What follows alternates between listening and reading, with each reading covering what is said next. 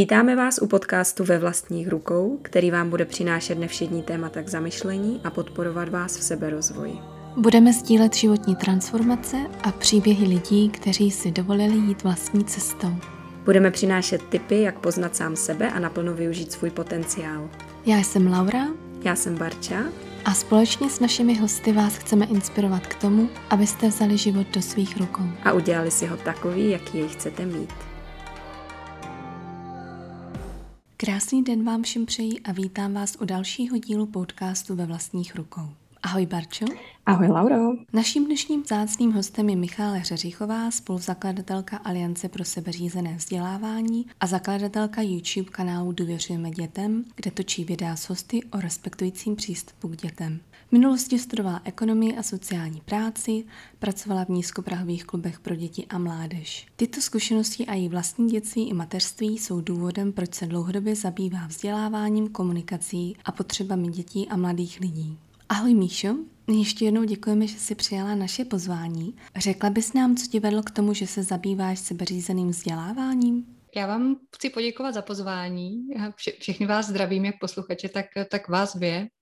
Co mě přivedlo k sebeřízenému vzdělávání? No já si myslím, že to byla taková takový, takový puzzle mého dětství, mých studií sociální práce a ekonomie a pak eh, vlastně mateřství. Eh, já jsem vlastně vyrůstala v rodině, kde jsem neměla moc možností, jak si naplňovat eh, svoje potřeby, protože vyrůstala jsem u babičky a u dědy a dědeček byl spíš takový jako despotický agresor a babička měla dobře pracovat s takovým tím přerozdělováním lásky, jako vyvolávala ve mně často vinu a snažila se, aby jsem byla poslušná a vlastně nikdy, nikdy mi nedala najevo, že to, co třeba dědeček dělá, je špatně. Chodila jsem do školy, jako většina dětí v té době.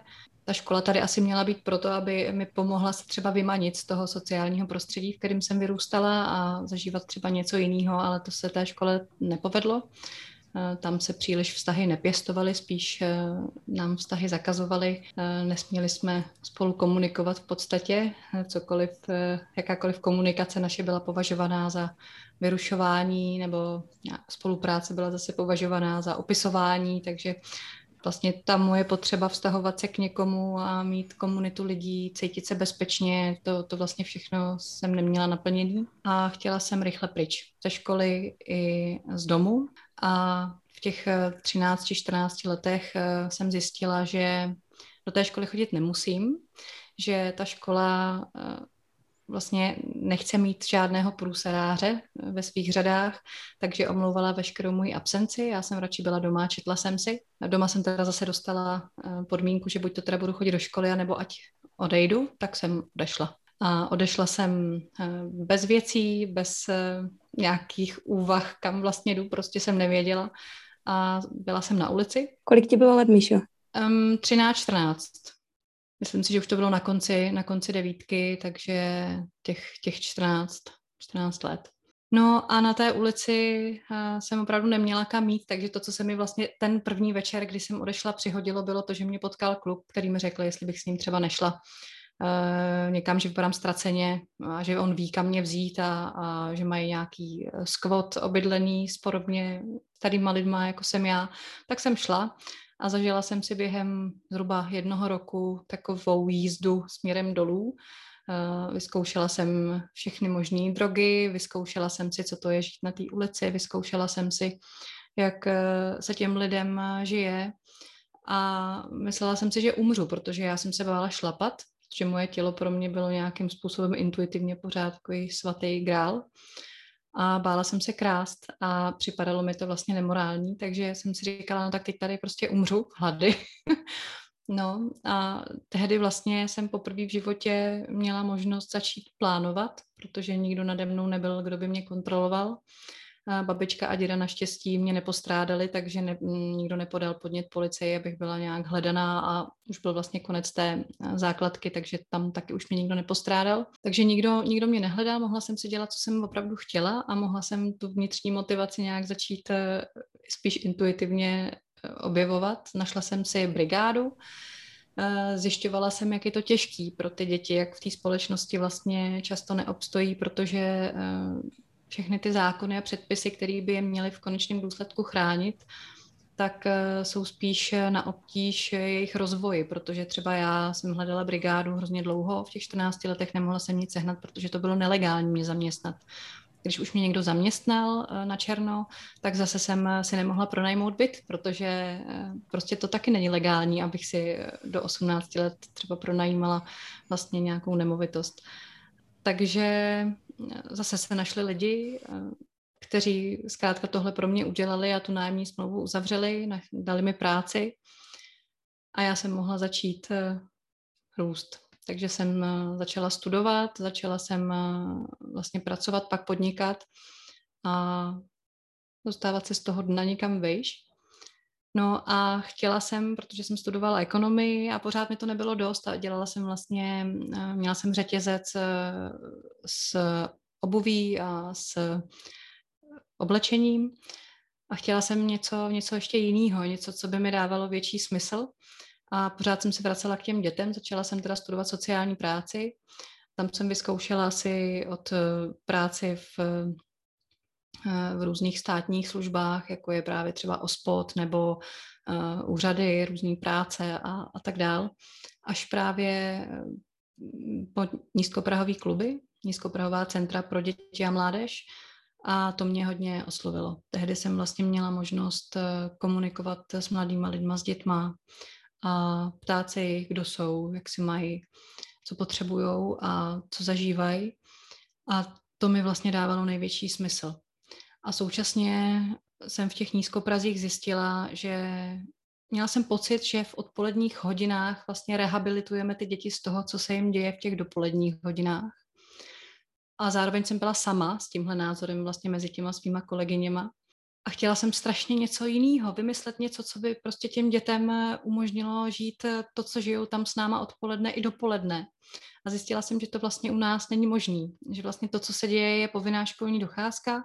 Ta je možná pouze do zařízení, eh, které jsou akreditované ministerstvem školství, státem a že v dopoledních hodinách zkrátka provozovat nějaký uh, vzdělávací centrum, kde by ty děti se legitimně vzdělávaly a plnily povinnou školní docházku, vlastně není možný. No ale začala jsem se pídit potom, kde by to bylo teda možné, že přece musí existovat nějaký model ve světě, který by byl inspirativní.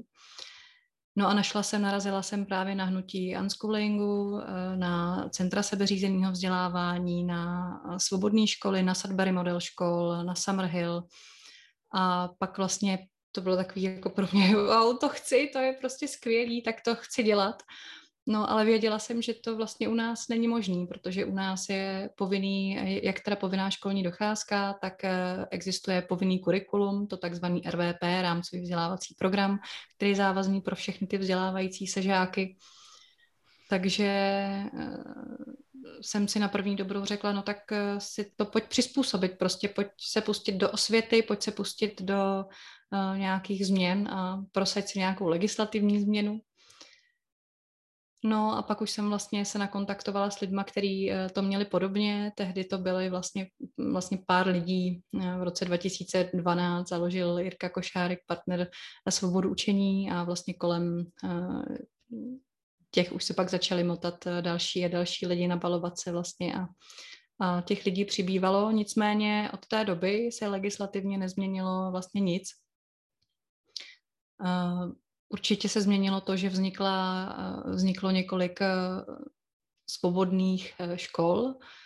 Jsou to školy, které vlastně se tak, jak je to možné, přibližují na tu hranici toho, co zkrátka jim dovolí ta legislativa a na, jedné straně a na druhé straně, co očekávají od sebeřízeného vzdělávání. A přibývá domácích školáků, lidí, kteří jsou zapsáni k takzvanému individuálnímu vzdělávání, tak uh, to je vlastně ta změna, protože za posledních uh, zhruba před čtyřmi lety těch dětí bylo kolem tisícovky a to bylo stabilní od té doby, co vlastně to eh, stát legitimizoval na prvním stupni a na druhém stupni, tak je to zhruba 20 let na prvním stupni.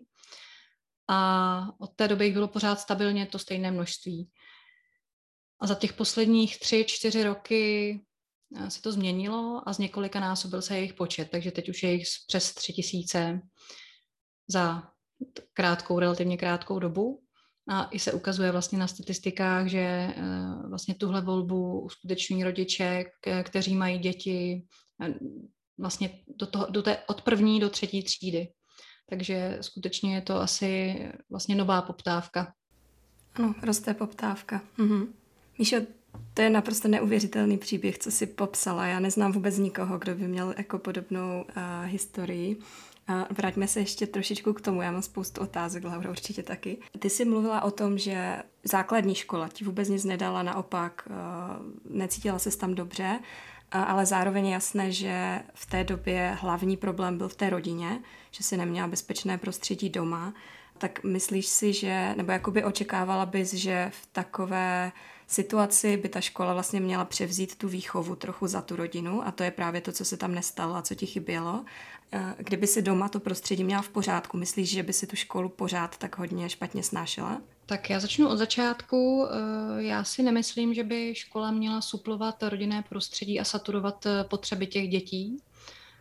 Myslím si, že docházka do škol by měla být dobrovolná. A myslím si, že ten hlavní argument, který slýchám, proč je právě školní docházka povinná, tak jeden z nich je to, protože sociálně znevýhodněné děti potřebují podporu těch škol, protože nemají někoho jiného, nemají silné sociální zázemí v rodině, propadají tím mm-hmm. sociálním sítem a ne, nemohou se z něj vymanit. Tohle, že je ten důvod, proč existuje ta povinná školní docházka s tím to asi začalo před těmi 150 no, přesně tak. A mě právě napadá, eh, jak je teda možný, že se to neděje. Když teda máme proto tu povinnou školní docházku, tak proč právě ty sociálně znevýhodněné děti jsou tou školní docházkou nejvíce diskriminovány vlastně? Protože oni, oni nemají možnost se naplňovat potřeby ani doma, ale zároveň ani v té škole, protože ta škola často není prostředí, kde je možné si naplňovat potřeby. Ať už je to potřeba autonomie nebo uh, vlastně dobrých mezilidských vztahů, nebo vlastně uh, ta prostá touha poznávat a učit se na základě svých uh, schopností, zájmů, na základě své zvědavosti, své vnitřní motivace. To je vlastně to nejdůležitější, co by ta škola, když už existuje, podle mě nabízet měla a zároveň je to vlastně to, co chronicky se jí nedostává. Takže ty vlastně říkáš, že děti, které mají relativně dobré prostředí doma, tu školu nějakým způsobem přežijí, zatímco eh, největší dopad je na ty, které toto nemají. Hmm, takovou zkušenost mám. Míši, když bych se zeptala, vzpomeneš si na nějaké příběhy nebo reakce dětí z toho nízkoprahového centra? Co ti řekli, jak se cítí, nebo co jsi třeba uvědomila, že bys jim chtěla nabídnout v tom odpoledním vzdělávání po škole? Tak já jsem měla pocit, že ke mně chodí úplně jiné děti než do té školy, protože my jsme od nich dostávali ze školy zprávy a v těch zprávách stálo, že to je e, dítě, které je prakticky nevzdělatelné, že to je dítě, které má mnoho nějakých vývojových e, poruch, poruch učení, různé diagnózy, ADHD a tak dál. Psalo se tam, že ty děti mají vlastně poruchy chování, že jsou to vlastně opravdu děti, které by spíš patřily někam do nějakého výchovného ústavu mnohdy. A já jsem tam komunikovala s veselýma, živýma, zvědavýma dětma, eh, které si hrají, které zajímá, co se kolem nich děje, vyptávali se mě na vztahy, jak žiju, co dělám, proč dělám, jak to dělám a, a chtěli se učit.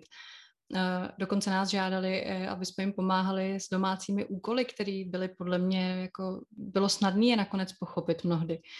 A ty, ty děti byly mnohdy talentovaný, krásně zpívali, tančili, eh, četli si zajímavé věci. Takže to byly vlastně úplně jiné děti, než ty děti, které ležely v té složce popsané. Vlastně to, co často se opakovalo, bylo, že škola je pro ně prostředí, kde je pořád někdo srovnává, kde vlastně pořád je někdo do něčeho tlačí, kde vlastně nemají možnost eh, se projevit, kde vlastně se od nich očekává, eh, že budou plnit pokyny. Měli kolem sebe vlastně inspirativní dospělé, kteří je podpoří v tom, co je zajímá. Ty jsi vlastně popsala, že jsi ve 13, ve 14 letech žila na ulici a nebyla jiná možnost než krást nebo šlapat pochopila jsem to správně, protože všechno ostatní bylo vlastně, no ono to, to, to je taky ilegální, ale prostě ne, nebyla žádná jiná jako jednoduchá možnost pro ty děti.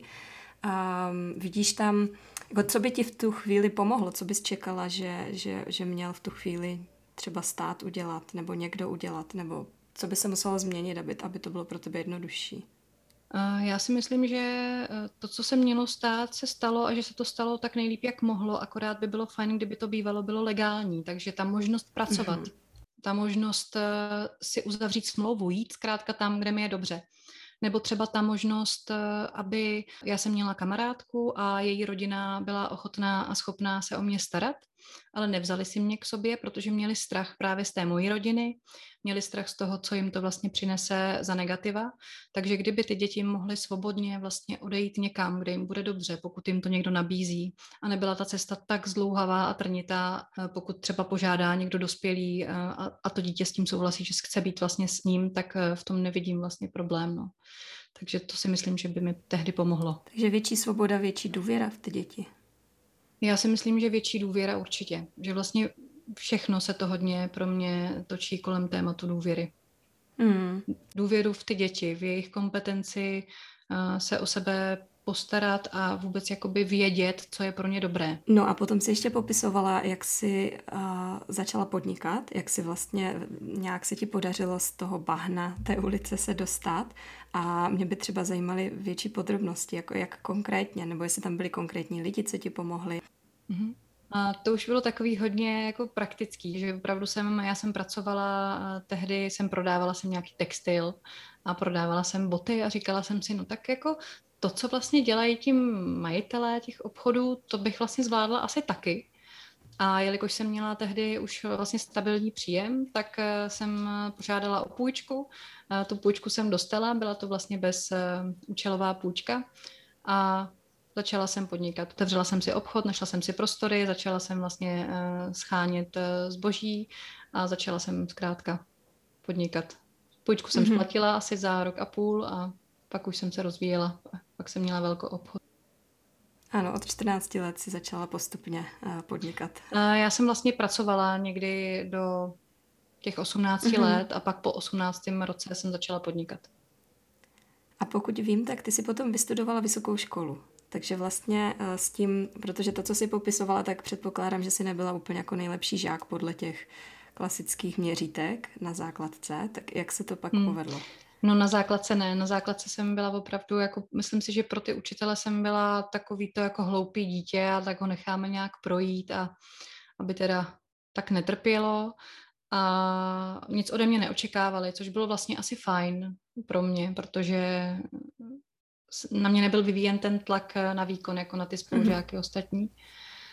Takže tam určitě ne. A pak, když jsem začala studovat, to mi bylo nějakých možná 16, 17, tak to bylo pro mě úplně něco jiného, protože já jsem začala vlastně studovat jako studující při zaměstnání, takže jsem tam byla nejmladší, byla jsem tam vlastně s dospělými lidma. A hmm. ti profesoři se k nám chovali jinak. Chovali se k nám s větší úctou.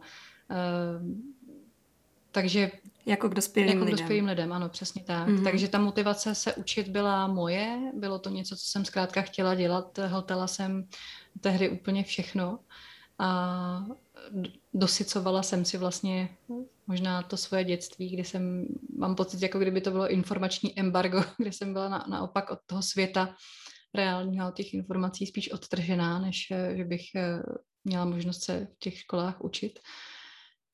Takže to už pak jako pro mě bylo vlastně snadný a, a jednoduchý, protože zkrátka motivace vnitřní tam byla, takže to šlo se jakoby samo i při práci. A vlastně mi to dávalo i smysl uh, vlastně ty dva obory, vlastně ekonomie a sociální práce, že jedna, která ty ekonomické vlastně pointy, jako proč se děje v uh, ekonomice to, co se děje uh, a jako důsledek vlastně pak to poskytování těch sociálních služeb těm, těm občanům eh, tou cestou vlastně těch veřejných služeb, tak eh, mi to začalo dávat vlastně velký smysl a tohle vlastně byla taková dobrá, myslím si, že volba pro mě. Dva obory.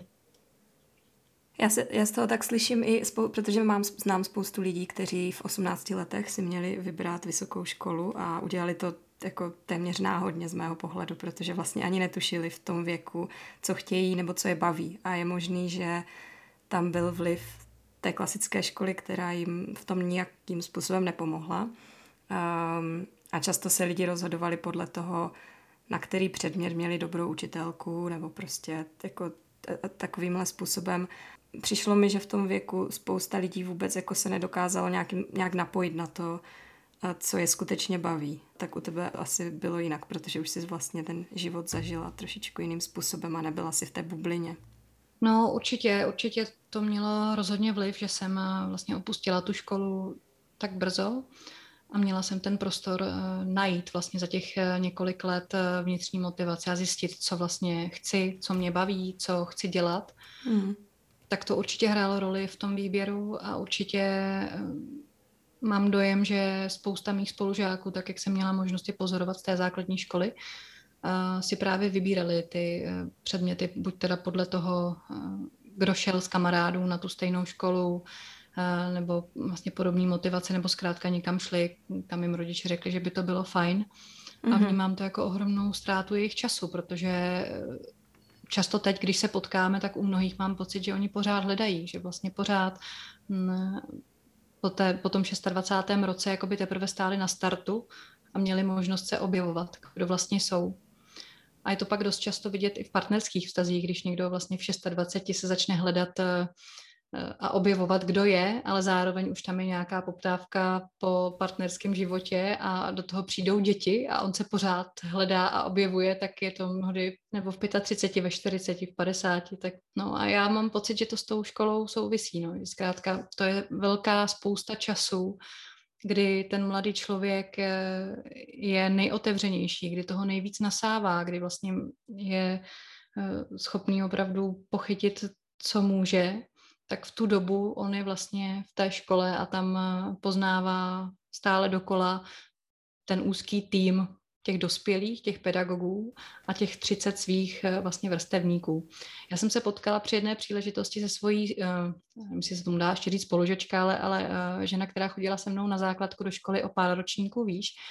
A my jsme zjistili, že jsme se vůbec neznali že vlastně jsme znali opravdu jenom tu naší třídu, těch 30 lidí, celý těch 9 let. A vůbec jsme se nestihli vlastně poznat s někým jiným. Já, když vlastně jsem měla možnost prožívat se synem individuální vzdělávání toho povinného prvního roku, to je ten poslední eh, rok ve školce, takže od pátého roku. On za ten jeden rok měl možnost zažít a potkat se s tolika lidmi, s kterými já jsem se nepotkala za celých těch devět let a ani jsem nikdy nezažila takových akcí za celých těch devět let, jako eh, to, co jsme my prožili všechno během toho jednoho roku. Takže vlastně mám pocit, že naopak eh, ta škola v tomhle je řád rigidní a zpátečnická, no, že ten svět je vlastně plný vzdělávacích příležitostí, které ty děti nemají možnost objevit, když zkrátka sedí v té budově těch devět let.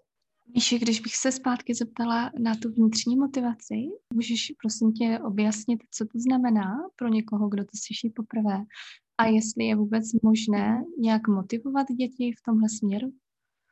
Uh, tak uh, vnitřní motivace je vlastně něco, co vychází z člověka samotného a nelze to ovlivnit nijak jinak zvenčí. Lze to možná, lze tomu nepřekážet, bych řekla. A často právě ta vnější motivace, což uh, ta škola tradiční je vlastně postavená hodně na vnější motivaci, na nějakém systému odměňování a trestání, tak to je právě to, co často nejvíc překáží té vnitřní motivaci, protože tam není prostor pro to objevit, eh, co mě baví a co eh, vlastně potřebuju v životě, protože jsem odměňovaná nebo trestaná za to, že neplním eh, pokyny, které jsou vlastně pro druhého člověka hodnotné, ale, ale není to třeba pro mě to, co jsem si sama objevila jako hodnotné. A vnitřní motivace je pro mě vlastně něco, co je to něco, co vychází z toho života samého, jakoby ten život chce zkrátka přežít, je, je zaměřený na, na, na vitalitu, je vlastně eh, je vitální sám, sám o sobě a tomu podřizuje vlastně ty své, ty své motivace, snaží se přežít, cítit se co nejlépe, mít se dobře, i ty děti vlastně malé se chtějí mít dobře, chtějí mít dobré vztahy, chtějí se cítit bezpečně ve světě. To jsou pak ty potřeby, které je motivují k tomu eh, se učit a něco dělat. To je pro mě vnitřní motivace. Když bych teda to vztáhla na ty děti, řekněme, školou povinné od těch 6 do 9 let, kdy se začínají učit číst, psát a počítat. A když dítě tu motivaci žádnou nemá, tak jak si myslíš, že můžeme nějakým způsobem dospět, nechat ho najít si tu cestu k tomu, že bude cítit tu potřebu vnitřně, až třeba bude mít určitý věk a bude si říkat, je, já to neumím přečíst. Nebo myslíš si, že existuje nějaká ještě jiná cesta, jak mu jít vlastně vstříc?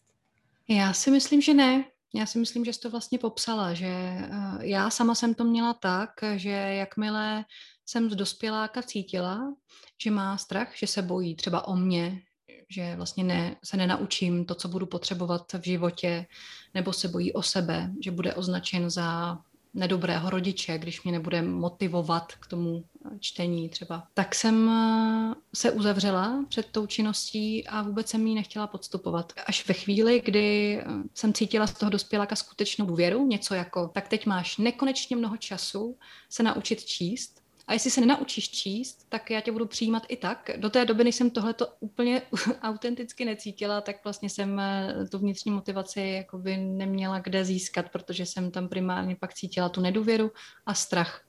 Že když teda to nebudu dělat, tak bude následovat něco. Takže tohle si myslím, že je důležitý, že ta důvěra v ty děti a zpracovat si vlastní strachy a komunikovat s nima o tom úplně otevřeně, autenticky, to si myslím, že je, je cesta. A já si myslím, že spoustu dětí dnes třeba zrovna to psaní, vnímám to ve školách děti, když se učí psát a musí se učit psát, jak je to pro ně něco, co jim nedává vlastně vůbec smysl, protože oni jsou v kontaktu s technologiemi od malička a mnoho z nich začíná psát na klávesnici, píší na klávesnici, ale nepíší vlastně rukou. A dovedu si představit, že dítě, které vlastně není nějak vnějšně motivováno k tomu, aby psalo rukou, prostě psát rukou nebude. Jo, bude psát, bude psát třeba na té uh, klávesnici a pokud to třeba eh, nějakým dětem připadá pěkné, tak to, takové děti taky znám, že se jim líbí to vázané písmo, že to jsou spíš jakoby estetická věc pro ně, že vlastně se učí jakoby malovat to písmo. Tak těm to třeba dává smysl a učí se to s nás. A zpracovat si to, že to třeba takhle bude, že třeba ty děti se už nikdy nebudou učit to, co jsme se učili my. Stejně tak, jako my jsme se už nikdy neučili to, co se učili generace před námi. Tak to si myslím, že jsou takové výzvy pro rodiče, jak té motivaci nepřekážet. No. Nejen pro rodiče, pro dospělé. Takže vlastně myslíš, že je v pořádku, když se ty děti vůbec psát nenaučí třeba? Těžko říct, co máš na mysli tím v pořádku. Já to vnímám tak, že pokud moje děti se nebudou učit psát, tak to pravděpodobně nepotřebují se učit psát. Uh, vnímám u těch dětí tu potřebu učit se to, co potřebují pro svůj život ve světě, v kterém se pohybují. To je pro mě důležitý. Pro mě je důležitý, aby jsem nepřekážela dětem v tom, že se učí to, co potřebují pro svůj život ve světě, v kterém žijí. Mm-hmm. Tak pojďme radši na čtení. Čtení je důležité v tomhle světě. Řekněme, že tvoje dítě se nechce učit číst, a moje dítě se nechce učit číst a řeknu si, dožene to později, naučí se to později. Myslíš si, že to jako kdyby dožene později, že je to v pořádku, že si prostě prodlouží dětství anebo naučí se něco jiného místo toho? Vlastně to je asi ten strach právě, o kterém jsi mluvila a jako co bys takovému rodiči eh, odpověděla? To je vlastně fakt, že to čtení je něco jiného než to psaní. Mám tu zkušenost, že děti čtou mnohem dřív, než píšou a že čtou hodně brzo proto, protože zkrátka potřebují to čtení k tomu, eh, co se učí. Ať už jsou to hry na počítači, nebo ať už je to prostě eh, čtení jako takové nějakých knih, protože některé děti prostě baví číst knihy, tak eh, se učí číst. Syn se učil číst tak, že si pouštěl YouTube videa a já jsem měla velký strach, protože neregulovala jsem mu nikdy vlastně přístup k technologiím, takže si pouštěl od dětství různé věci a pouštěl si třeba pořád do kolečka takový ty pohádky, jak tam na na na na na na na na na na na na a furt, to jelo do kolečka a to už jsem si říkala, tak to bude, to bude špatný prostě. Ale mluvila jsem s ním o tom a najednou se to začalo měnit. Začal si pouštět, ne teda v důsledku těch našich rozhovorů, ale protože měl už jinou motivaci, se stále jinou zábavu, kamarádi ho inspirovali, tak se začal pouštět jiné věci a najednou tam běžely titulky takže bylo potřeba si je přečíst. Bylo potřeba si přečíst, co píšou kamarádi v příkazovém řádku, když eh, hrajou Minecraft. Bylo potřeba si přečíst, eh, kam jdu nakoupit a tak dál. Takže najednou z něčeho nic prostě uměl číst. A takhle to vnímám u spousty dětí. Vlastně neznám moc dětí, které by se nechtěli učit číst. Myslím si, že znám spíš víc dětí, které jsou motivované k tomu se učit číst z těch důvodů, který jsem uvedla. Kterým to trvá déle. Znám vlastně holčičku, která v 11 letech eh, se začala začala učit číst a myslím si, že právě ta důvěra těch rodičů, kteří dokázali dopustit to její sebeřízení a vlastně nechat jí, netlačit na ní, eh, tak způsobili to, že se začala učit sice v 11 letech, ale čte nakonec ráda. Jo, myslím si, že ten rozdíl mezi tím jakoby nucením do učení, ať už laskavou nějakou manipulací nebo vlastně nějakým natvrdo jako nucením a sebeřízeným v oblasti učení je právě ten, že výstupem může být mnohem spíš spokojený člověk eh, u toho sebeřízení. Jo? Že vlastně motivovat někoho tím, že ho k něčemu tlačím nebo nějakou jako laskavou manipulací, ono, ono to funguje, funguje to teď a tady, protože ten člověk teď a tady udělá to, co vlastně my očekáváme, ale dlouhodobý důsledky to má taky.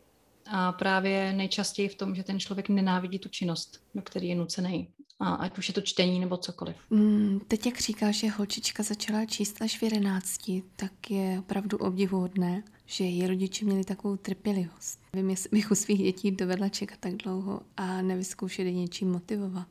No, oni jsou hrozně citliví, ty děti, vlastně lidi obecně, na ten tlak, který přichází třeba už jenom z toho, že cítí z toho rodiče tu nervozitu, že to dítě nečte. Že cítí, že vlastně ten strach toho rodiče, že neobstojí v životě, že vlastně bude pozadu, že jako selže eh, vůči těm vrstevníkům, kteří třeba chodí do té školy. Pak tam přichází takový ton, a nechceš si něco přečíst, pojď, půjdeme spolu a tady si počtem. Jo, nebo hele, to je hezká knížka, tak si ji koupíme a to je přesně to, co ty děti, to, to jako stačí. To stačí k tomu, aby uh, v těch dětech šla ta vnitřní motivace dolů. Takže vlastně doporučuješ na ně netlačit a nenabízet jim nic ke čtení? A jak s nimi třeba můžeme mluvit na tohle téma? Já, když eh, mám strachy, tak vlastně synovi říkám, čeho konkrétně se bojím. Že se, že, že vlastně nečte a já se bojím toho, že v životě ho budou srovnávat, že vlastně třeba neuspěje, že se nedostane třeba na školu, na kterou bude chtít jednou. A ty strachy mu všechny jako řeknu a taky mu řeknu, že jsou ale ty strachy moje věc, že to je něco, s čím si já chci pracovat a proto mu to říkám, aby mezi námi bylo otevřený komunikační pole, že mu to říkám, protože eh, chci, aby věděl, že to s ním nesouvisí, že z jeho schopností číst, z jeho schopností postarat se o sebe v životě to nesouvisí, to jsou moje strachy a já jsem za ně zodpovědná. A to si myslím, že funguje. Jako potom třeba se mě totiž nebojí říct, mami, hele, už zase mi tady podsouváš něco, co já jako nechci a já vím, že se bojíš, no, to jsem ráda, že to jako cítíš aspoň a tak. No a pak se uklidním třeba zase. No a pak to zase přijde znovu. Jako ty strachy přicházejí a uvědomuju si, že uh, budou přicházet pořád, jo, vždycky prostě z něčeho znejistím, protože zkrátka taky jsem v něčem vyrostla a ta, to prostředí kolem nás je, jaký je. Takže si uvědomuju, že hrozí třeba nějaká rizika a tak dál, ale na druhou stranu nechci, aby ten syn přijímal zodpovědnost za ten můj strach. No. Jestli ještě můžu, to s tím možná nesouvisí, ale jestli máš zkušenost um, zájmové činnosti, když rodiče mají, aspoň tady v Anglii, to hrozně frčí, že děti po škole nebo i děti, které nechodí do školy, vždy odpoledne mají různé kroužky, ideálně každý den. A někdy prostě ty děti o to takový zájem nejeví, ale rodiče si myslí, že to je pro ně to nejlepší, nebo by to mohli aspoň vyzkoušet. Napadá ti, kde je ta hranice mezi tím, kdy už by měli přestat je nutit, nebo...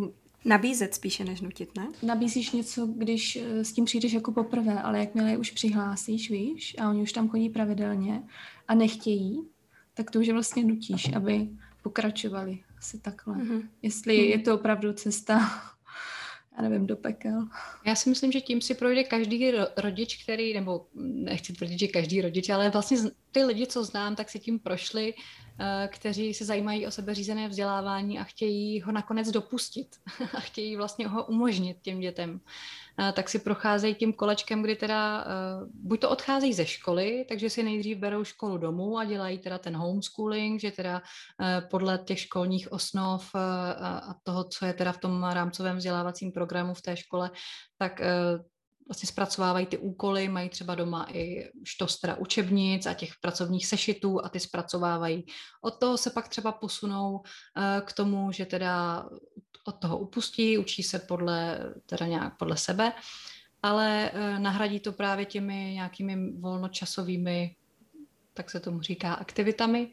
Vlastně to je to, co jakoby je do výuky nehodící se z pohledu eh, pedagogiky často. A pak vlastně zpracovávají takový jako sofistikovaný různý projekty pro ty děti, aby je to bavilo, aby je nějakým způsobem zaujali, motivovali, aby tím dětem ukázali všechno, co ten svět, jejich svět, těch rodičů, eh, svět vlastně nabízí, aby ty děti o něco nepřišly.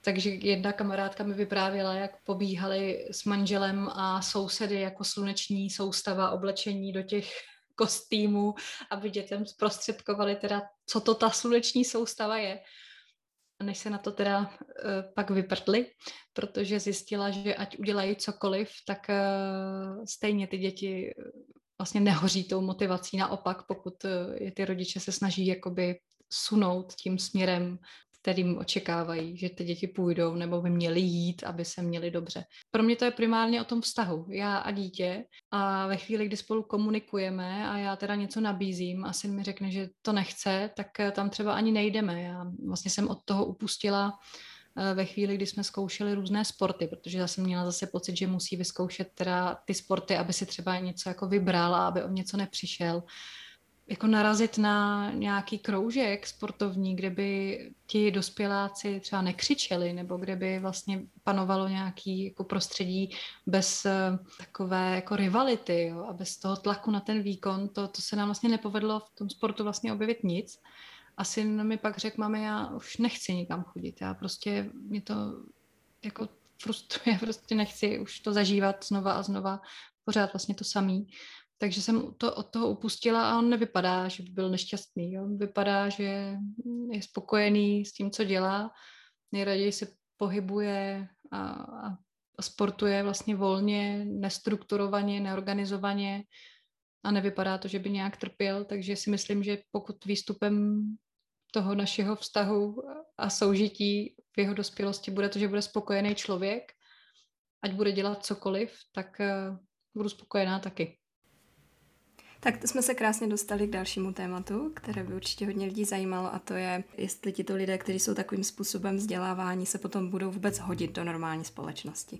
A ty jsi vlastně teďka řekla, že bude spokojený člověk, že bude spokojený všude, ale nebude spokojený tady v těchto těch kroužcích. A je, je možný, že i v dospělosti bude muset v takovýchhle kolektivech být. A nebo myslíš si, že se jim může nějak vyhnout teď jsem si vzpomněla na pana Štecha, to byl jeden z náměstků na ministerstvu školství, který říkal, že ta škola je právě eh, ohromný sociální experiment a právě to, jako ta hodnota je v tom, že člověk je zavřený v prostředí s lidmi, se kterými musí být a nemůže odejít.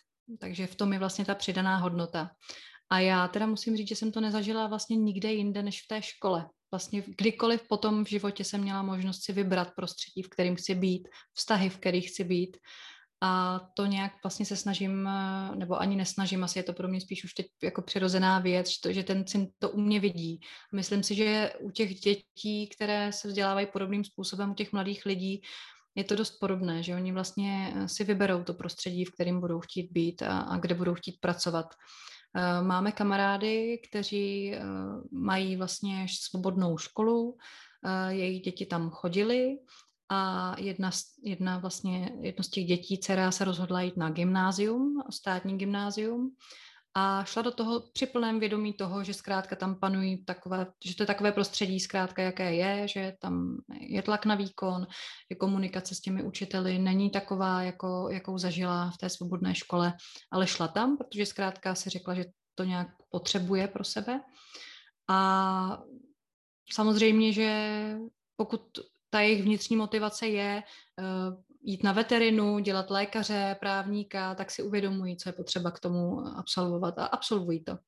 Ale určitě si myslím, že uh, si uvědomují v tom procesu ty limity té komunikace s těmi dospělými. Pokud jsou to vlastně mladí lidé na střední a v té škole panuje atmosféra vlastně taky nějaká mocenská, tak eh, to cítí a určitě o tom eh, jako mluví často a reflektují to. A určitě si myslím, že se ptají a myslím si, že mnohý pedagog eh, to nemusí nést, jak bych to řekla, nepřijím, třeba to nepřijímá, protože zkrátka na to není zvyklý. Ale myslím si, že ty děti si s tím poradí. Že vlastně to je ten point. Naučit se v tom světě obstát, ať se, ať se ocitnou v jakýmkoliv prostředí. No. A to si myslím, že právě dokáže člověk, který si umí efektivně naplňovat potřeby. A k tomu musí mít prostor se je učit efektivně naplňovat. Tom s tebou souhlasím, že už se asi nikdy uh, v dospělosti nevyskytnou v kolektivu prostě 30 stejně starých lidí, to je opravdu jako hodně extrémní. A na druhou stranu v pracovním kolektivu asi ano, kde si třeba nemůžou vždycky úplně vybrat, s kým budou spolupracovat.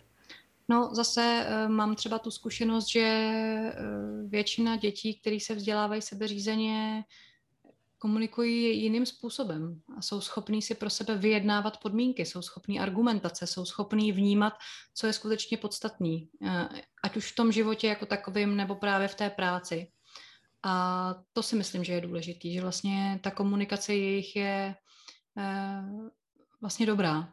Umí se vlastně o sebe postarat. A postarat se umí i o komunitu, protože to často od malička zažívají. Často žijí právě s rodiči, kteří eh, je pro ně důležitá jak jejich rodina, tak vlastně ten život v té širší komunitě. Takže oni od malička zažívají to, co to, co to vlastně obnáší a co to vlastně znamená eh, postarat se o starší, postarat se o mnohem mladší, eh, pečovat o životní prostředí, dělat různé profese, protože oni se setkávají s různě starými lidmi, kteří dělají různé věci a mají na to dostatek času je poznávat a objevovat to, takže to si myslím, že je jednoznačně benefit.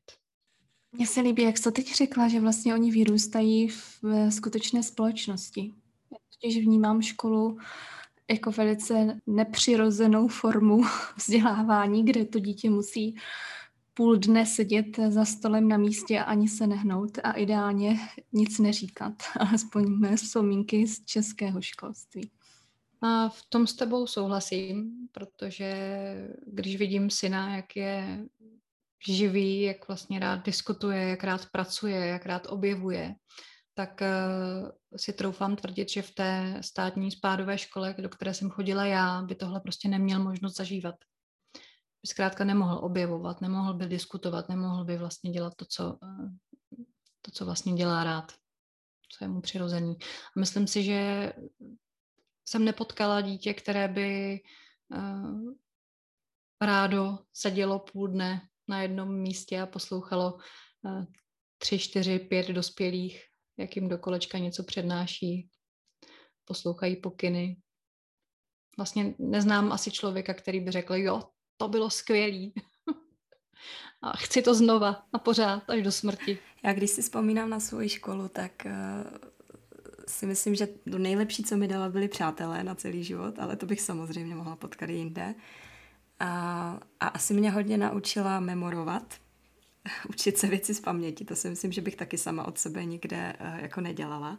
Ale na druhou stranu, já jsem teda neměla problém jakoby s učením se, já jsem se vždycky učila ráda a zajímaly mě téměř všechny předměty, ale nejvíc ze všeho mě bavila matematika a právě tím, že mě bavila nejvíc, tak jsem jí věnovala nejméně času, protože Samozřejmě jsem se musela zlepšit ve všem ostatním. Tady tohle už bylo v pořádku, tak musím se zaměřit na ten zbytek. A tohle mi teda nikdy nedávalo smysl. No, je to ohromná vlastně ztráta tvýho času, že jsi vlastně nemohla věnovat tomu, co ti dávalo smysl a co tě bavilo, ta matematika. A vlastně pokud u toho člověk zůstane a věnuje se tomu, tak zjistí, že opravdu věnoval spoustu času něčemu, co dávalo smysl někomu jinému. A, a to je jediný čas, který máme. Hmm. Vlastně to je to nejhodnotnější, co máme. Máme jenom jeden život a jenom jeden čas, takže e, mně to připadá jako ohromná, ohromná ztráta. Ještě jsem chtěla vlastně k, těm, e, k tomu uplatnění těch e, lidí, kteří se vzdělávají sebeřízeně Dělá, dělalo se už několik výzkumů vlastně od, od té doby, co začaly vznikat právě svobodné školy, nebo co uh, unschooling je uh, legitimní formou vzdělávání pro mnoho lidí ve světě, tak uh, vlastně zjišťovali i vlastně formou jako nějakých příběhů, vyprávění příběhů těch dospělých dnes už lidí, se zjišťovalo, že oni často Eh, se připravili třeba na zkoušky na eh, vysokou školu, ačkoliv nechodili eh, na střední, nebo se připravili na střední školu, ačkoliv vlastně ji neabsolvovali fyzicky, velice rychle, protože zkrátka byla jejich motivace se dostat na tu vysokou školu třeba, nebo dělat nějakou profesi. Takže vlastně zatímco ten běžný, běžný žák stráví, nebo student stráví prostě ty, ty čtyři roky tou docházku na tu střední školu, tak vlastně trvalo třeba pár měsíců tomu studentovi, eh, než se naučil vlastně na zkoušky na vysokou školu a než složil maturitní zkoušku. Takže to je vlastně ohromný nepoměr, jako pár měsíců. Vlastně i Greenberg, eh, zakladatel eh, Sudbury školy v USA, tak vyprávěl, že za ním přišli kluci, že chtějí učit matematiku a on jim řekl, tak nejdřív zvažte, jestli se opravdu chcete učit matematiku nebo jestli se ji chcete učit, protože to chtějí od vás rodiče. A jestli chcete, tak přijďte za mnou, nevím, příští týden a budeme se učit hodinu nebo tři čtvrtě hodiny jednou za nevím, jak, jak, jaké časové období. No dohromady tomu dali zhruba taky pár, pár týdnů učení matematiky a oni obsáhli studium za několik let, vlastně za těch pár hodin, když uh, proto zahořili a byla to jejich motivace.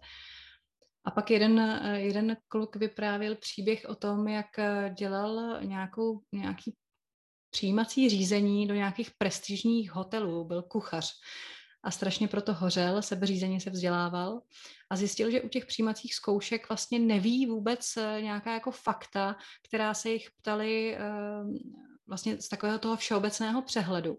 Ale zjistil, že to byly stejné věci, které nevěděli i uh, ti kolegové, kteří se účastnili taky toho přijímacího řízení a kteří všichni chodili do školy.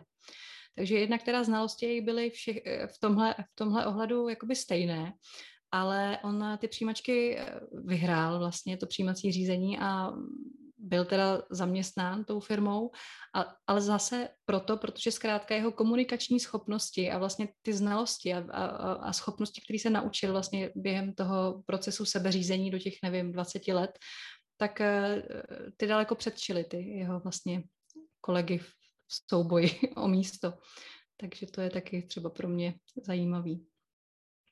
Ale určitě to tak nebude mít každý. Jako lidi jsou, lidi jsou různý a myslím si, že spoustu lidí eh, zkrátka se nebude chtít eh, učit eh, nějaký velký penzum znalostí, že vlastně ti absolventi svobodných škol jsou vlastně stejní jako ta běžná ostatní populace, jo, že taky jsou z nich servírky, jsou z nich popeláři, jsou z nich herci, jsou z nich podnikatelé, jsou z nich doktoři, jo, je to prostě hodně různý, tak jako jsou různí prostě lidi.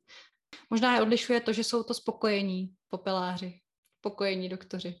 A Míši, proč myslíš, že ta společnost tak nastavená? Proč vytvořila takový systém vzdělávání? Napadají tě důvody? No tak eh, ta škola vznikla prostě proto, že bylo potřeba dělníků a vojáků. To je jako jasný. To, proč to tak je dál, myslím si, že je to nějaká setrvačnost, že vlastně to pořád ještě nějaký informační blok, který tam e, dobíhá teprve, protože jsme tady byli dlouho v izolaci, vlastně nějakých 50. E, let a i dřív, vlastně za druhé světové války, to všechno si myslím, že se odráží v tom, jak eh, je ta společnost nastavená dodnes. Takže určitě nějaký historický kontext. Myslím si, že i vlastně to, že dospělí lidi vnímají, že mají moc, zkrátka, že, mm, že, že mít pod kontrolou ty děti eh, má pro ně určitý benefity, protože jednak, když zavřete mladého člověka do 26 letech eh, nejproduktivnějšího věku, kdy ten člověk je vlastně nejschopnější se cokoliv učit, nejschopnější vlastně něco dělat, tak vyřadíte svoji konkurenci do 26 let. A možná to ani neprobíhá vědomě, možná vlastně je to něco, co uh, ti dospělí ani si neuvědomují, že to tak je, ale, ale je to tak. Zkrátka lidi do 26 let jsou ve školách a nejsou vlastně na trhu práce jako konkurence. Pak jsou to ty strachy. Myslím si, že spoustu lidí opravdu posílá děti do škol, do těch tradičních škol, protože zkrátka mají strach, že neuspějí, eh, pokud si vyberou v životě život úředníka. Eh, a myslí si třeba, že opravdu je to pro ně to nejlepší. A věřím tomu, že se snaží ty děti opravdu chránit, takže pro ně chtějí to nejlepší. Hmm. A myslím si, že poslušné dítě je pro spoustu dospělých vlastně něco, co jim umožní pohodlně žít a realizovat se. No, myslím si, že jako péče o děti, být s nima, to je, jako je náročná věc a vztahy jsou náročná věc obecně a čím víc, čím víc lidí v rodině, tím víc vztahů a tím víc eh, potenciálních eh, konfliktů a všichni mají nějaké potřeby. A když jsou ty děti v té škole, tak to zkrátka ti dospělí nevnímají, protože s těmi dětmi nejsou. Těch důvodů tam je určitě velká řada, určitě se mi neřekla všechny. Tak určitě pokud by měli uh, lidé přejmout jako veškerou zodpovědnost a veškerý čas trávit s dětmi uh, malými, tak by neměli čas na svoji práci, takže tam je jasné, že jako tohle, tohle řešení uh, nefunguje pro každého. A Současně, promiň, že tě do toho vstoupím, děti lze hlídat i jinak. že to je, to je pro mě taky jako důležitý, že vlastně není jeden jediný způsob. Mm-hmm. Tím myslíš, jakoby, že ta škola není, že můžeš mít jinou instituci, řekněme, no. jo? Nemusela mm-hmm. by no, být. No, ano, ano, přesně tak. Nějaký pro samozprávný komunity, mm-hmm. kdy prostě ty rodiče se nějak spojí, propojí a, a to hlídání se uskutečňuje nějakým jiným způsobem než posíláním do školy. Ano, ano, k tomu směřuju, že vlastně jedna věc je, že to jsou jako dva oddělené problémy. Jeden je eh, teda to, to vzdělávání takovým tím, já nevím, pruským systémem, prostě eh, musí být řád, eh, je, je tam jeden člověk zodpovědný za dalších 30 lidí a samozřejmě, že mm, jako v takovém prostředí je těžké, když tam není nějaký řád, řekněme, vůbec, aby, aby se to udrželo. A, ale druhá věc je, že jakoby hodit veškerou tuhletu práci zpátky na rodiče taky asi není správné, tak je, je, existuje něco uprostřed? Já si myslím, že těch alternativ je velká řada, že, že vlastně ještě spoustu věcí nebylo vyzkoušeno, ale mm, ze mhm. zkušeností mých fungují dobře takzvané střídavky, kdy prostě rodiče se domluví, že eh, si děti budou vlastně jakoby střídat v těch rodinách, takže tam zažívají různé eh, modely fungování v rodinách, zažívají tam vlastně různou eh, spolupráci, různou, zažívají vlastně to, co ti rodiče umí, čím se živí a jejich třeba já nevím, deset, deset rodin jsem zažila maximálně, spíš tak kolem pěti, šesti rodin a ty děti vlastně se u nich jakoby točí, takže to je jeden způsob. Pak vznikají různá komunitní centra, komunitní školy, nebo vlastně nějaká vzdělávací centra. Peter Gray mluví často o knihovnách, že by se dali vlastně taková renesance knihoven, proč ta stará pustá místa nějak eh, transformovat na něco smysluplného, tak tam vlastně vytvořit takovou jako bázi pro setkávání, využít ty budovy, využít prostě to, co zkrátka je, ty zdroje, které máme. Kdo nabídne svůj čas, tak nabídne čas, kdo nabídne prostor, nabídne prostor, kdo nabídne nějaký eh, vzdělávání, nabídne vzdělávání, jako to, tam vlastně ty možnosti jsou, ty kombinace jsou vlastně ne, nevyčerpatelné, když se nad tím zamyslím, co všechno by šlo vytvořit a dělat. Tak ještě jedna věc, na kterou chci reagovat, je, že v dnešní době jako spousta lidí věří lidem, kteří mají pedagogické vzdělání, že budou jako dobrými lektory, dobrými učiteli, ale co ty vlastně nabízíš je, že úplně každý může tady tohleto vzdělávání dětí, nebo ok, jako možná se tomu takhle nedá úplně říct, protože ty vlastně propaguješ, abychom nevzdělávali ty děti my, ale aby oni se sami sebe vzdělávali. A, tak myslíš, že to je jako nepotřebná, mm, nepotřebná věc teda, e, ti pedagogové, anebo nějakým jiným způsobem by měli to své pedagogické vzdělání využívat? Já si myslím, že dělat pedagoga, dělat učitele, že to nemůže určitě úplně každý. Třeba já rozhodně ne, protože si nedovedu představit, že bych se naučila vlastně jakoby zprostředkovávat někomu něco, když on to nechce. To by bylo pro mě vlastně tak jako nepřekročitelná hranice, že mi to je tak nepříjemný, že to by mi asi nešlo. A, takže to si myslím, že určitě nemůže dělat každý. Myslím si, že skutečně pedagogové jsou vyškoleni k tomu, aby eh, zprostředkovali dětem eh, to, co je povinné a aby eh, si uměli prosadit tu svou autoritu vlastně na úkor těch autorit těch dětí. A to si myslím, že skutečně nesvede každý dospělý. Takže pokud někdo potřebuje pro své děti toto, tak si myslím, že škola je dobrá varianta, tradiční škola. A pokud eh, jde o zprostředkování všeho ostatního v životě a nějakých dovedností, schopností, tak myslím si, že otevřený dospělý, který je schopný a ochotný s dětma sdílet svět a vlastně svoje know-how na život, na vztahy, na to, co dělá v zaměstnání, otevřít jim vlastně tu praxi svojí, tak to si myslím, že je pro mě nedoceněný fenomén, že vlastně kdyby děti měly možnost se učit od těch lidí z praxe, zažívat s nimi skutečně to, co dělají, kdyby měli možnost jít eh, a vyzkoušet si přístroje vlastně té soudobé kultury, co vlastně to všechno obnáší, s nimi pracovat, tak to si myslím, že to je skvělý, jak tomu člověk vlastně zase to pedagogické vzdělání vůbec nepotřebuje. Ano, takže pro sebe řízené vzdělávání pedagogové nejsou potřební, jsou potřební lidé, kteří jsou otevření tomu, aby sdíleli s dětmi, plus třeba experti uh, ve své prostě oboru. Mm, ve mm-hmm. svém oboru, ano. Mm-hmm. Jak vlastně to sebeřízené vzdělávání probíhá? Můžeš to třeba popsat na co nejkonkrétněji, takže klidně třeba tvůj den, protože ty máš dítě, které vedeš tímhle způsobem. No, tak já bych hlavně řekla, že mám sebe a, a sebe vedu tímhle způsobem. Dítě žádným způsobem asi úplně nevedu. Uh, dítě se spíš inspiruje a přizpůsobí tomu, co zkrátka dělám já. V tom je tam moc těch dospělých právě, si myslím. Mm-hmm. A mhm. já to mám tak, že se vzbudím, nasnídáme se a přemýšlím o tom, co bychom mohli dělat, pokud nemám nějaký plán z druhého dne nebo z předešlého dne. Eh, děláme vlastně weby, já jsem dělám grafiku, takže se věnujeme tomu, nebo pokud máme nějakou jinou práci, děláme to vlastně docela dost, docela multifunkční, dělám poradenství vlastně s mladými lidmi a uh, já moc teda nevím, jak ty názvy, jak používat, protože asi v podstatě dělám coaching a poradenství pro rodiny a pro mladé lidi a děti, ale ty názvy moc jako nemám ráda.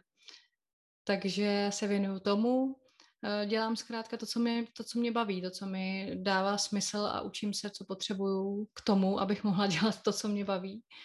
A je to pořád něco, ať už jsou to nějaké uh, věci ohledně technologií nebo nějaké nové věci uh, softwarové nebo v komunikaci. A věnuju se, hodně čtu, to miluju, takže ten den je vlastně takovej úplně jako běžný. My pracujeme z domu, takže si můžeme přizpůsobit eh, čas vlastně našim potřebám. Eh, teď hledáme usilovně nemovitost, kam bychom se přesunuli a chceme tam vlastně vytvořit jednak teda zázemí pro sebe, ale taky pro eh, setkávání rodin s dětmi, pro pořádání nějakých různých akcí a setkávání nad nějakýma workshopama a tak, tak to je teď naše velký téma. Takže ten den probíhá můj zhruba takhle a pokud jsou u toho děti, tak eh, ty většinou, těch je většinou víc, je jich u nás většinou hodně a ten program si vymýšlí často sami. A pokud nás k něčemu potřebují, tak eh, si řeknou, co potřebují od nás, aby mohli dělat to, co chtějí. Eh, někdy nás zapojí víc, někdy míň. Řekla bych, že to je tak jako asi to nejběžnější, co děláme. Mě teď napadlo, když tě poslouchám, jak asi musí na to reagovat člověk, který je zvyklý na to posílat své dítě do školy. Jaké má asi otázky při tom, když tě poslouchá. Teď jenom opravdu jenom si domýšlím, například eh, to jako se to dítě nic neučí, eh, to na něj jako nedohlížíš, co teda jako děláte celý den? Jo, já už jsem za ty léta docela expert převracet rámcový vzdělávací program na naše eh, rodinné činnosti. Takže vlastně všechno to, co se tam píše, tak se dá vlastně překlopit do toho reálného života.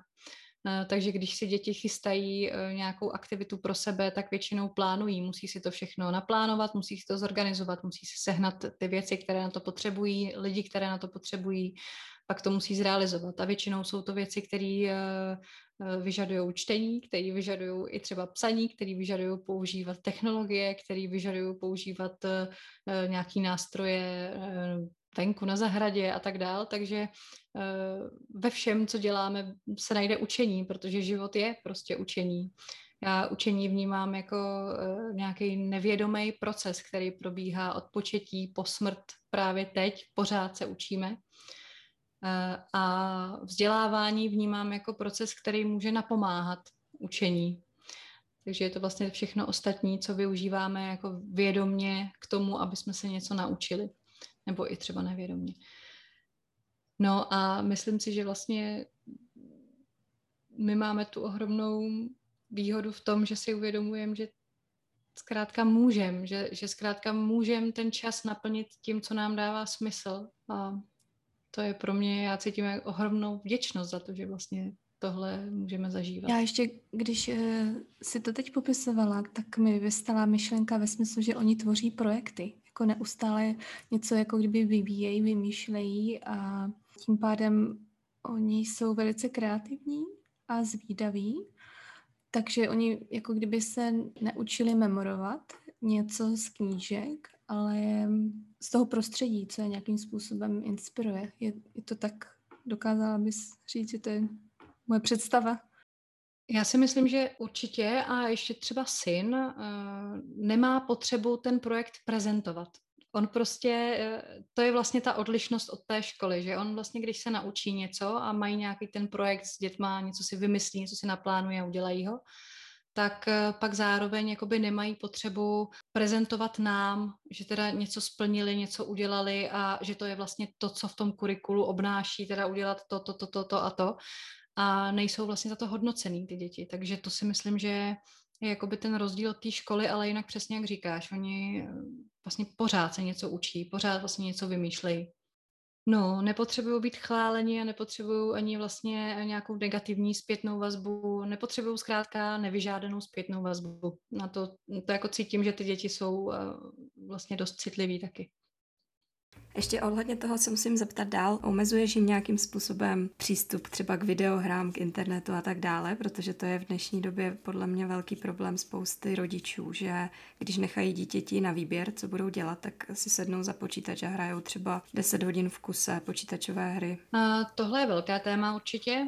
Jak jsem říkala už, tak jsem si nově nikdy neregulovala, neomezovala techn- přístup k technologiím, protože jsem měla naopak obavy, že pokud to budu dělat, tak jednoho dne nastane, ať už to bude v jeho 15, 16, 17, 26 letech, nastane to období, kdy si to bude chtít dosytit, protože znám spoustu dospělých mužů, tatínků, kteří si dosycují vlastně tuhle potřebu uh, uvolnit se a hrát si uh, dosyta a pak teda opravdu hrají non-stop prakticky. A z toho jsem měla obavu, protože si nemyslím, že vlastně používat technologie tímhle způsobem Eh, je OK, stejně tak jako používat cukr, heroin, cokoliv vás napadne, alkohol tímhle způsobem. Takže eh, jsem mu to neomezovala a myslím si, že se to zúročilo v tom, že když jezdíme, vlastně organizujeme eh, pobyty pro rodiny s dětmi každoročně vlastně několik i v zimě i v létě. A když jsme se tam sešli a byly tam i rodiny s dětmi, které mají regulované technologie, tak eh, syn a děti, které nemají, tak si třeba pohráli a šli si hrát ven. Zatímco ty děti, které vlastně mají regulované během roku technologie a tam i neměli, protože tam máme taková pravidla, že tam každý řídí sám sebe, a, takže ani jejich rodiče tam neřídili ty svoje děti, tak ty děti hráli vlastně prakticky celou dobu. A, takže jsem vnímala, že tohle je fajn, že jsem vlastně neudělala, že vlastně jsem mu to neregulovala, že se to vlastně teď ukazuje jako benefit protože nemá potřebu se vlastně dosycovat. Dost často taky vnímám, že eh, děti, které chodí do školy, tak vlastně přijdou ze školy a zase mají potřebu se dosytit. A zažila jsem i to, že jeden tatínek eh, šel požádat eh, školu o spolupráci, protože vlastně nezakazuje své dceři používat předměty, tak se chtěl poradit, jak to udělat nějaké synchronicitě s tou školou, protože tam teda je má regulované, nesmí tam používat, přijde domů, používá je a on by rád byl s ní tak jak to prostě společně naplánovat. No a ta paní učitelka řekla, taky to taky zakažte. Jako na tom není nic složitýho přeci. Tak se snažil vysvětlit, že ale on má s ní nastavený jiný vztah a chce s ní mít jiný vztah. Přemýšlela si, proč mají děti takovou potřebu hrát ty hry? Odkud uh, pramení ta touha v našem mozku? Jaké, jaké potřeby jsou naplněny při těch hrách? Uh, napadá ti něco nebo znáš na to odpověď? Eh, my jsme se synem hráli Minecraft, teď už teda s ním moc nehraju, ale hrávala jsem ho s ním eh, a spoustu dalších her jsme vlastně vyzkoušeli společně a mám vlastně z těch her pocit, že ty děti skutečně se tam vyžijí. Tam jako je velká spousta možností, co tam dělat. Oni tam vlastně mají možnost eh, taky plánovat, třeba zrovna ten Minecraft, plánovat stavby, vlastně programovat, mají možnost tam uh, zažívat různé vztahy. Oni hrajou online spolu, takže neustále spolu komunikují. Neexistuje tam žádný stavební úřad, takže oni jsou tam odkázáni sami na sebe a musí se dohodnout na území, co tam postavit, aby jeden druhýmu nepřekážel a tak dál. Takže si myslím, že je to opravdu jako podnětný prostředí pro ně, kde rádi tráví čas a proto si myslím, že to primárně dělají. A pokud se ptáš konkrétně třeba na nějaké závislostní jednání, tak já to vnímám tak, že uh, závislostní jednání je něco, co nějakým způsobem vzniká, že to není tak, že se člověk setká s nějakým substitutem, ať už je to právě, jak jsem zmiňovala, třeba hra, alkohol, sex, drogy, eh, cukr, cokoliv, a stane se na tom závislý, protože ta látka to v něm jakoby způsobí, ale že to spíše tak, že eh, když člověk nemá naplněné potřeby eh, a neví, jak si je smysluplně vlastně naplnit a neměl možnost se to nějakým způsobem naučit, tak může sklouznout k závislostnímu jednání a právě ten jakýkoliv předmět nebo jakoukoliv věc vlastně používat tímhle způsobem. A myslím si, že eh, jsem nezažila v životě nikoho, kdo by mi referoval o tom, že k jeho závislostnímu jednání vedlo uh, sebeřízení v životě, absence kontroly, absence mocenských vztahů a že by k závislostnímu jednání vedly vůbec jako dobrý mezilidský vztahy. Spíš naopak. Mám pocit, že lidi, děti, mladí lidi, kteří reflektují, že teda uh, měli nějak, zažili nějaký trauma nebo uh, mají neustálou kontrolu nad sebou, že vlastně zažívají něco negativního, tak eh, tam spíš eh, si myslím, že je ta tendence utíkat k závislostnímu jednání. A mám pocit, že mm, je pro mě důležitý se synem mluvit o technologiích. Já mu říkám, že vlastně eh, to pro mě není jako, jako jakýkoliv nástroj soudobé kultury, protože v minulosti to bylo tak, že nástroje jsme zkrátka používali my a měli jsme nad nima plnou kontrolu. Ale dneska se to vlastně díky těm technologiím trochu stírá, že vlastně eh, ten mobil nebo ten počítač může být stejně tak vlastně objektem a stejně tak já pro něj můžu být objektem. Jo, že vlastně ty algoritmy, který někdo programuje, tak pro něj jsem já objekt, moje pozornost je pro ně objekt zájmu a oni se snaží zkrátka tu pozornost nějakým způsobem upoutat a nějakým způsobem vyvolat u mě nějakou reakci, nějaký, nějaký moje chování a v tom se ta technologie uh, odlišuje od těch technologií v minulosti. Prostě motiku, krumpáč, knihu, uh, ta nespůsobí to, že bude chtít, abyste se nějak chovali. Jo. Ale ten počítač a telefon, jo, a je důležitý podle mě o tom s těma dětma mluvit, aby si to prostě nějak začali sami uvědomovat, že to je zkrátka možný, protože to tak je. V jakém věku si myslíš, že taková konverzace by měla už začít? Já jsem se si nemluvila o tomhle tak od tří let. Wow, mohla bys nám říci uh, konkrétně, v jaké podobě? Hmm. No, když právě si poslouchal ty uh, pohádky, jak jsem o nich mluvila, s tou hudbou monotónní a vlastně pořád to jelo dokola, měla jsem obavy, tak jsem s ním začala mluvit o tom, co to je reklama, o tom, co to je uh, právě to, že někdo teda chce upoutat tu pozornost a o tom, jak vlastně ty pohádky uh, jsou animovaný, jako co mají způsobovat a, a tak. A pak jsem trošku zjistila vlastně, že mě ukonejšilo to, když syn začal přeskakovat reklamy, začali ho jakoby nudit, že jo? chtěl mít rychle ten obsah jiný. A tak jsem poznala, že, že odlišuje reklamu od toho jiného obsahu, který chce sledovat. A vlastně pozorovala jsem, co s ním dělá to, že mu to říkám a co s ním dělá to, že teda nějak jako interaguje s tou technologií a těžko říct, co má jaký vliv, to asi nejsem schopná posoudit. Nevím, jaký vliv má to, co mu říkám, nevím, jaký vliv má jeho osobní zkušenost s tou technologií a jak říkám, no, těžko soudit, ale určitě teď nemám vlastně o něj strach, jo, jaký jsem měla vlastně na začátku.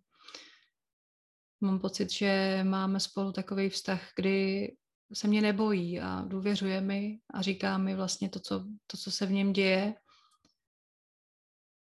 takže věřím tomu, že se o sebe postará. No. Teď jako opravdu si myslím, že se začíná zúročovat vlastně ta, ta moje důvěra v ještě hlubší důvěru a vlastně v tu moji spokojenost, že, že o něj nemám strach, že se o sebe nepostará nebo že se mu něco stane, že nějak selže.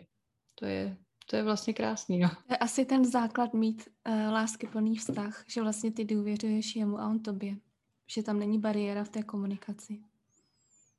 Hmm, pro mě to je hodně důležitý. Už protože jsem vlastně neměla v dětství tu možnost, tak pro mě je to opravdu hodně důležitý. Uvědomuju si, že uh, ty vztahy mi dávají smysl. Vlastně vy jste mi poslali otázky, uh, na které jsem si měla nějak rámcově třeba připravit. Moc jsme jich teda neprobrali, koukám. ale, ale jedna z nich byla na smysl, na smysluplnost, nebo jak to bylo?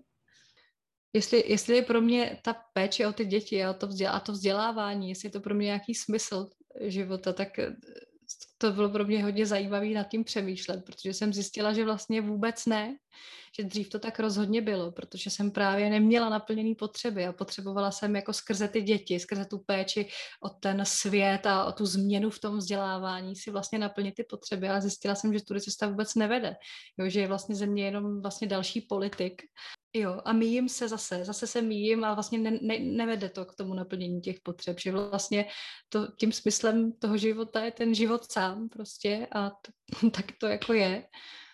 A mít ty dobrý vztahy a cítit se v nich dobře, milovat ty děti a ty lidi kolem sebe, kamarády a to, to, to je prostě pro mě úplně nejvíc, no. To je můj smysl života. Nicméně pokračuješ na těch svých projektech a a samozřejmě jako asi chceš eh, něčeho dosáhnout s nimi, tak tohleto uvědomění mělo nějaký konkrétní vliv na nějakou změnu v tvém životě?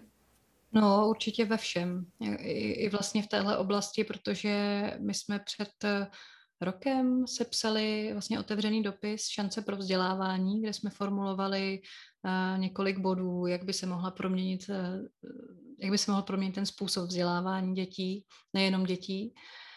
A vlastně sepsali jsme to jako otevřený dopis, umístili jsme to ale i na eh, e-petice CZ, kde teda lidi měli možnost se s tím stotožnit a podepisovat. A pak jsme vlastně chtěli jednat eh, s ministerstvem školství. Odepsal nám teda pan ministr Blaga, protože jsme to adresovali vlastně parlamentu, prostě vládě.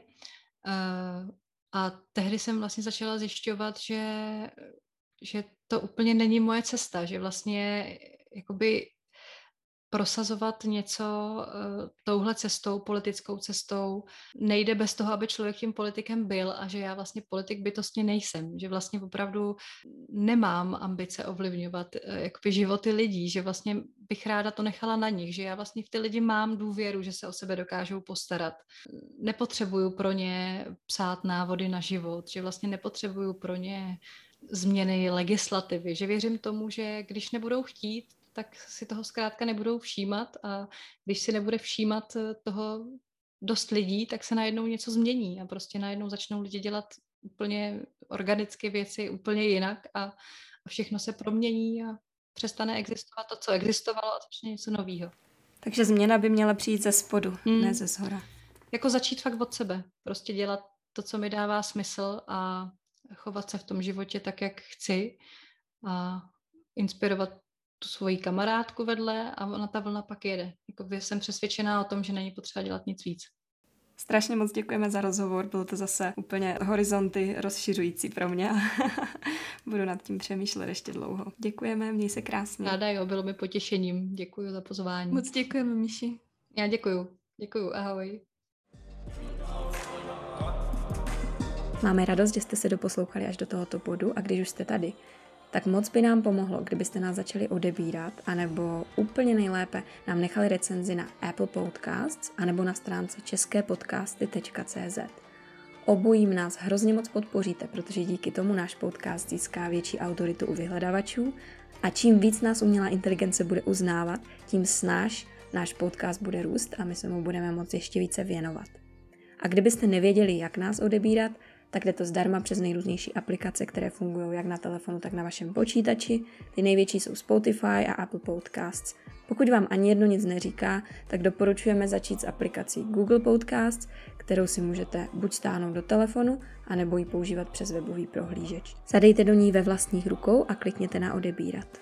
Dále dáváme materiál na Instagram a na Facebook, kde na naší stránce nahoře můžete stisknout tlačítko sledovat anebo nám dát like. Pokud máte jakýkoliv nápad, jak bychom náš podcast mohli zlepšit, napište nám e-mail na adresu podcast ve vlastních rukou.cz. Moc děkujeme za vaši podporu, mějte se krásně.